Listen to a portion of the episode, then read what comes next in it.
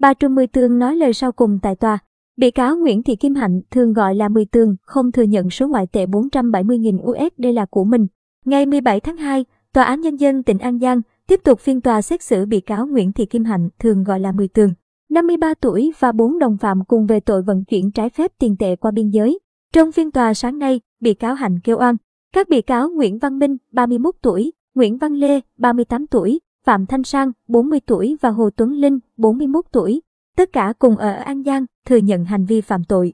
Theo đại diện Viện Kiểm sát Nhân dân, căn cứ vào lời khai của các bị cáo, những người liên quan, tài liệu cũng như chứng cứ trong vụ án, cơ quan tố tụng có đủ căn cứ xác định Hạnh là người tổ chức, chỉ đạo các bị cáo vận chuyển trái phép tiền tệ.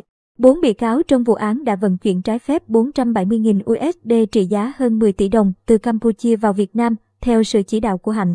Viện Kiểm sát Nhân dân nhận định hành vi của các bị cáo cấu thành tội vận chuyển trái phép tiền tệ qua biên giới. Hành vi này xâm phạm đến việc giữ gìn trật tự về quản lý kinh tế của nhà nước, cần phải xử lý nghiêm.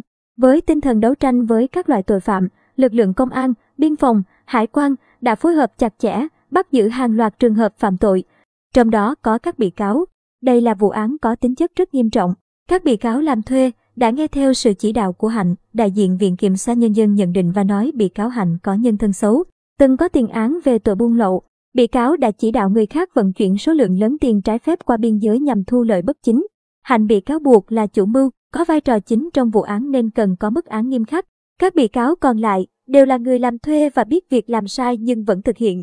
Họ là người thực hành, giúp sức nên phải chịu trách nhiệm đồng phạm với vai trò ngang nhau. Cáo trạng truy tố các bị cáo là đúng người, đúng tội và đúng pháp luật. Viện Kiểm sát Nhân dân giữ nguyên quan điểm truy tố, đề nghị hội đồng xét xử tuyên phạt bị cáo Hạnh mức án từ bảy đến chín năm tù. Bốn bị cáo còn lại, mỗi bị cáo năm đến sáu năm tù cùng về tội danh trên. Tại tòa, Hạnh nói lời sau cùng, nhờ hội đồng xét xử xem xét, thật sự bốn trăm bảy mươi nghìn u ét đê này không phải là của bị cáo. Sau khi nghị án, hội đồng xét xử thông báo sẽ tuyên án vào sáng ngày hai mươi ba tháng hai. Mười Tường được biết đến là bà trùm buôn lậu ở An Giang. Ngoài việc bị truy cứu trách nhiệm hình sự về việc vận chuyển trái phép bốn trăm bảy mươi nghìn u ét đê qua biên giới, bị cáo này còn bị truy cứu trách nhiệm hình sự trong năm vụ án khác.